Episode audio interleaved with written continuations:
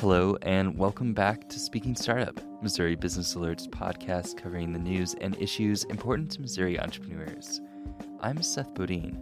And I'm Isabel Robles. It's the start of October. It sure is. Which means it's officially spooky season. Yes. And I don't know if you remembered this as much as I still do, but it seemed like in elementary school, picking your Halloween costume was like a month's long process. Oh, it still is. You think so? I say mine's last minute these days. Oh, oh I mean, yes, but also. It still like, is for elementary. Like pre, yes. There's like yes. pre, there's like preemptive thought. You're like, on October 1st, I was like, oh, oh. I have no. to start thinking about what it. am I gonna you be? Eh, there's so much pressure to be clever. Yeah, I I'm, agree. I'm wondering what your favorite Halloween costume you've ever had was. Oh, um, two years ago I was a raccoon, and I found this at a. I found like a, a raccoon tail at a thrift store. As we do, yes. and Was it I just- real? no, Okay. I don't. I don't murder. Yeah, no. I don't murder raccoons. I guess but, in that way it would be upcycling the murder, but Yeah. anyway. but um, I put on little black gloves, painting my face. I was a raccoon, That's pretty funny. so I make my costumes. I made my costume last year too. The other year I was a scarecrow. Oh. Yeah. Predictable, but It's nothing wrong with that. quality. I think my favorite one was probably last year. I was Paula Deen, and I had my friend be a stick of butter. Should we get started? Yes, On the startup? Yep. Speaking. Let's start up the speaking. All right. All right. First, we'll hear this week's headlines. Then we will hear an interview I had with Jessica Powell, the Director of Experiences for the Kansas City Startup Foundation. What did you and Jessica talk about? We talked about an event being held this weekend called Back to KC. The Kansas City Startup Foundation is presenting it, and it is a series of events planned for Kansas City natives who are coming back to KC. Cool. I'm excited to hear it. Then we will hear a conversation our reporter Rashi Srivastava had with Naga Rayapati. Rayapati, who created Go GoGetter, a job matching marketplace for software contractors, says the gig economy is on the rise. Rashi talked with Rayapati about his Rala based startup and how it reduces the challenges in hiring contingent workers. And then, of course, you'll get our digits, the numbers that matter in startup news. But first, the headlines. The former chief executive of major Kansas City company is being called on to help WeWork, the struggling co working space operator. Marcelo Claure, formerly the CEO of Sprint, is stepping in to help with a turnaround at WeWork. The startup called off its scheduled initial public offering after its founder, Adam Neumann, was ousted amid pressure from investors. Speaking of WeWork, St. Louis startup Juristat is on the move. The company is one of the first to announce its move to the WeWork location that's opening in downtown St. Louis.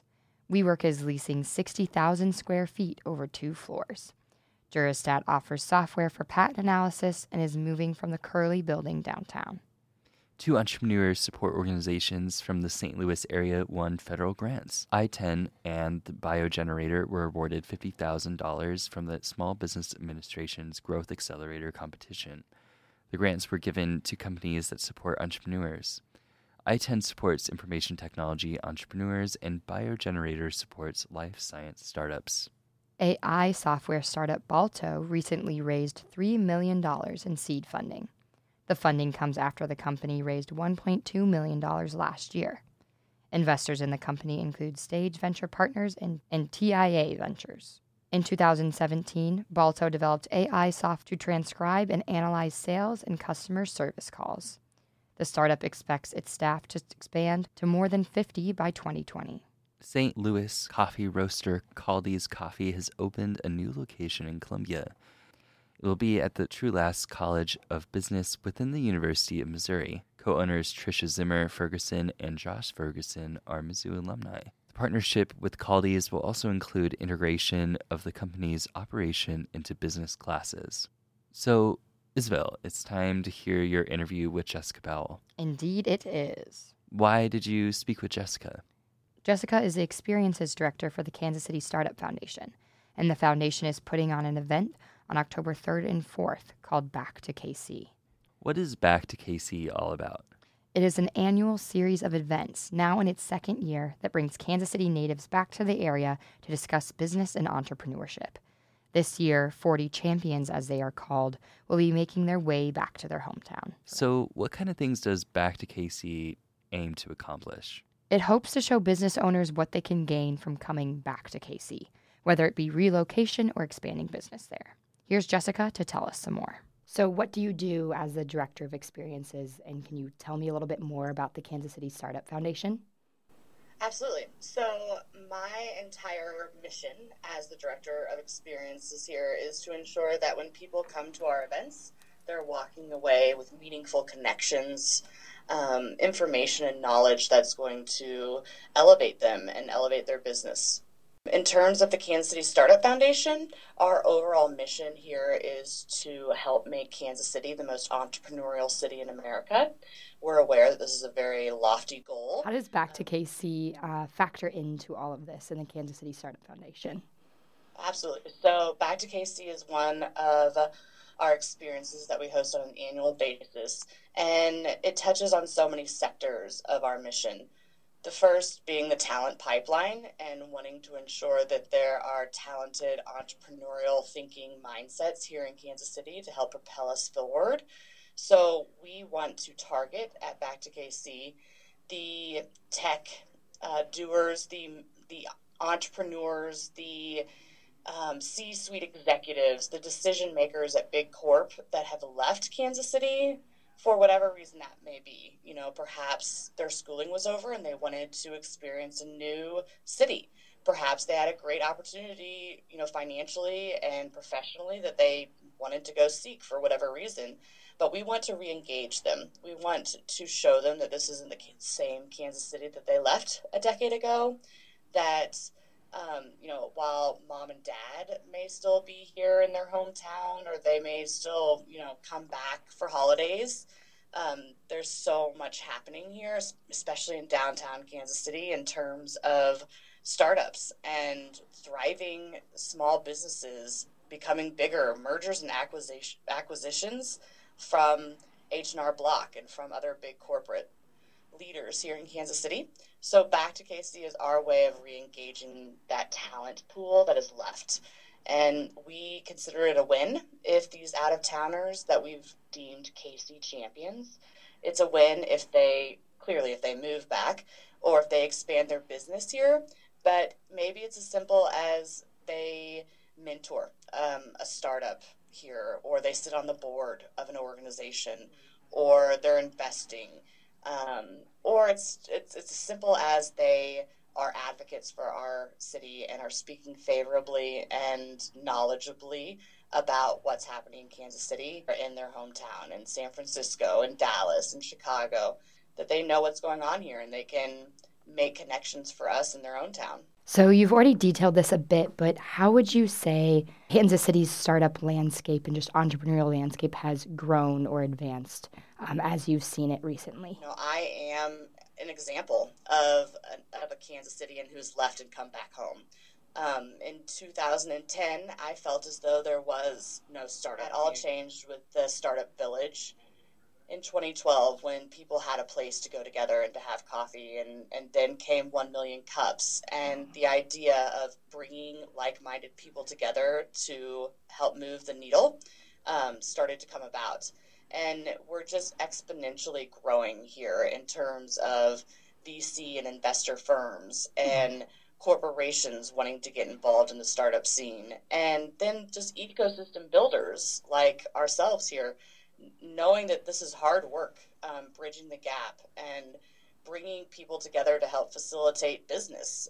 You know, the funding is happening, the scaling is happening, and you can build a big corporation here and still have that that hometown feel. So we're positioned with tech and talent and um, financial um, ease here in Kansas City to exponentially grow the market. What are the strengths of Kansas City's startup culture, would you say? And why do you think, or how can someone benefit if they're thinking about coming back to Kansas City or being an entrepreneur in Kansas City? What's notable about Kansas City is the culture and is the people. That you can't find better people or a better network of organizations that genuinely want to help propel and accelerate your business.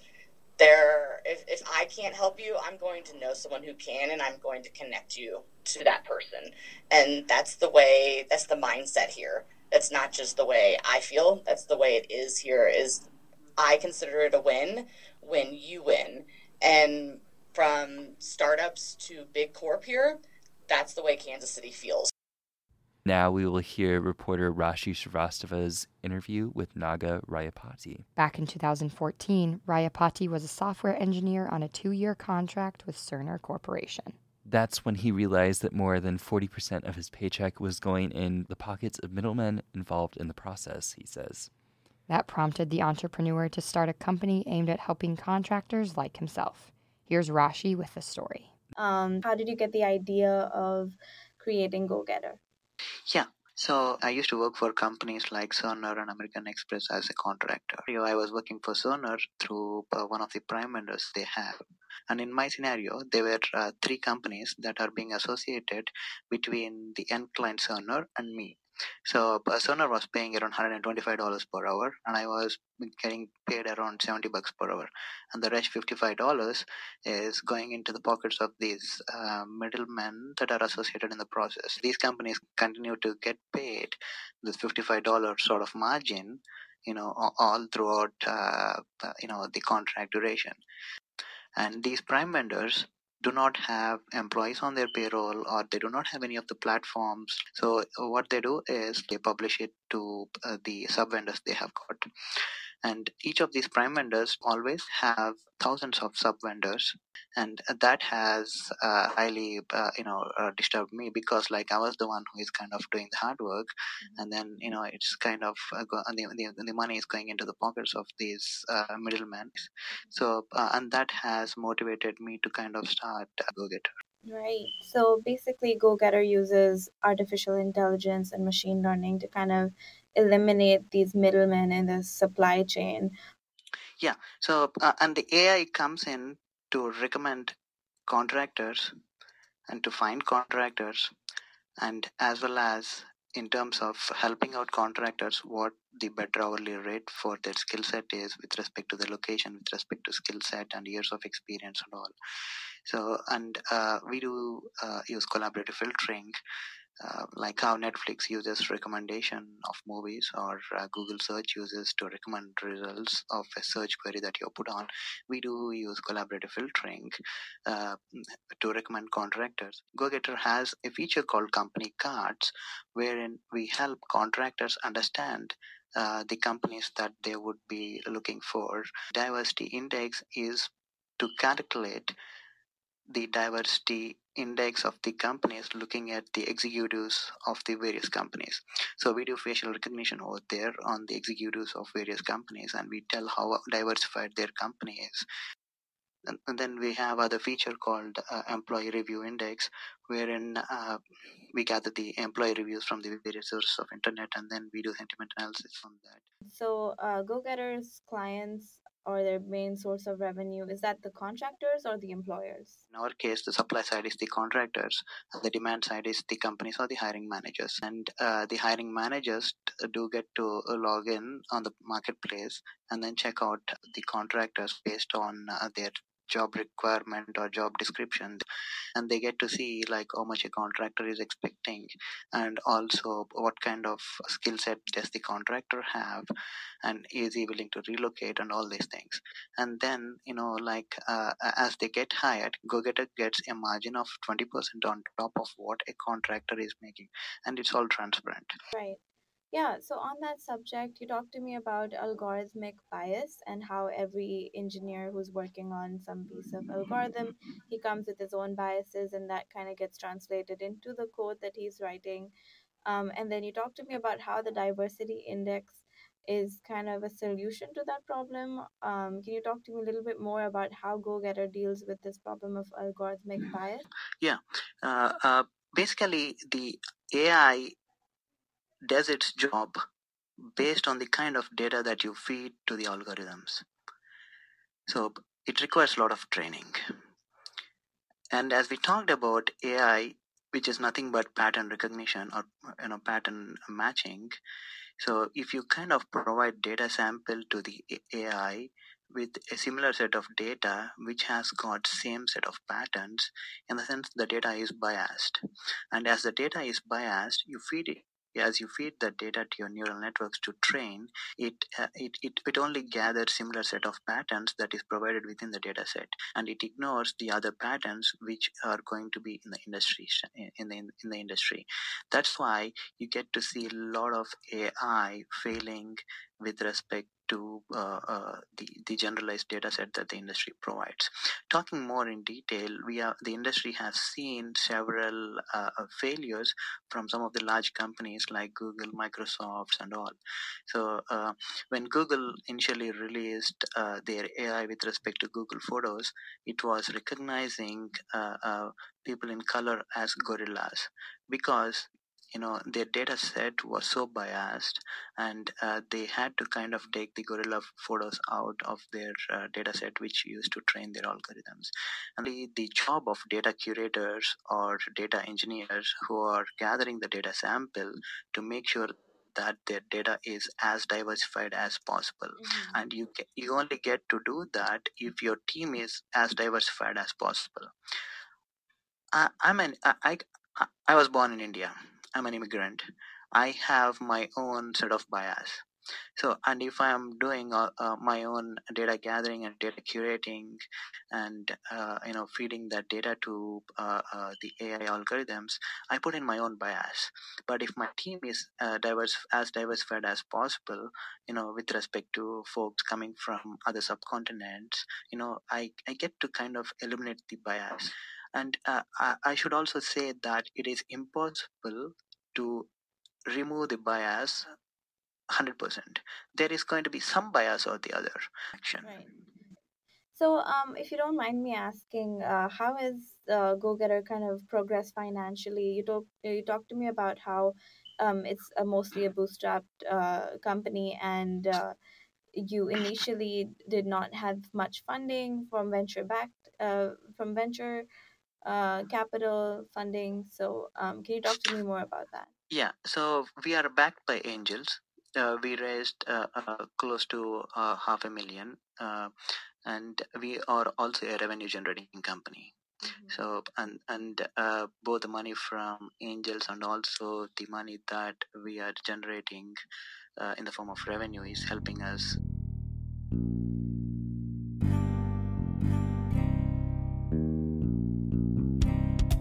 Now it's time to share our digits.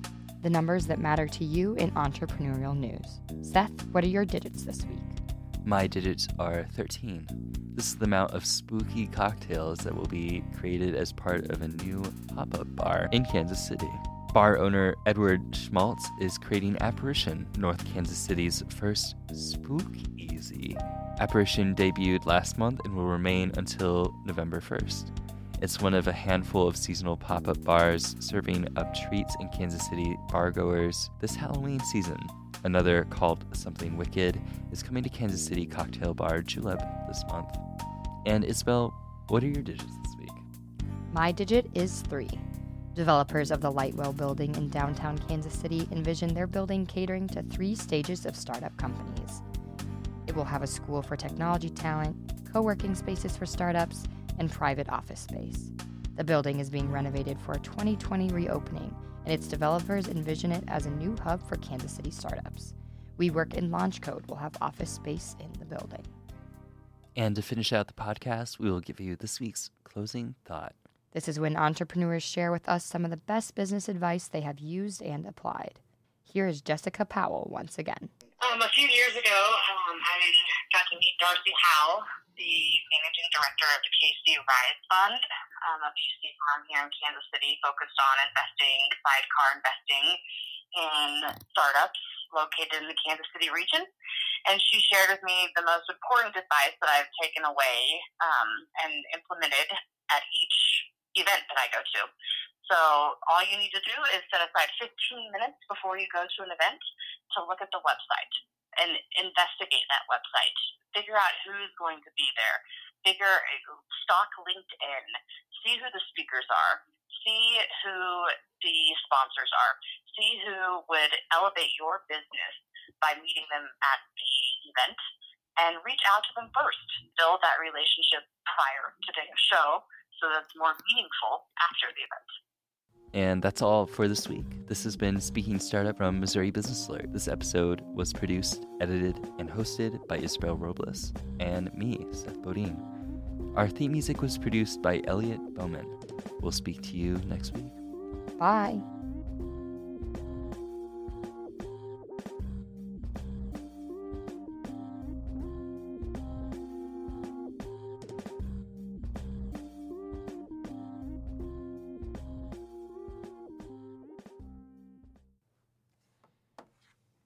Like our our our trilogy on fall season. I know we've been talking about fall for a long time. It's just so good.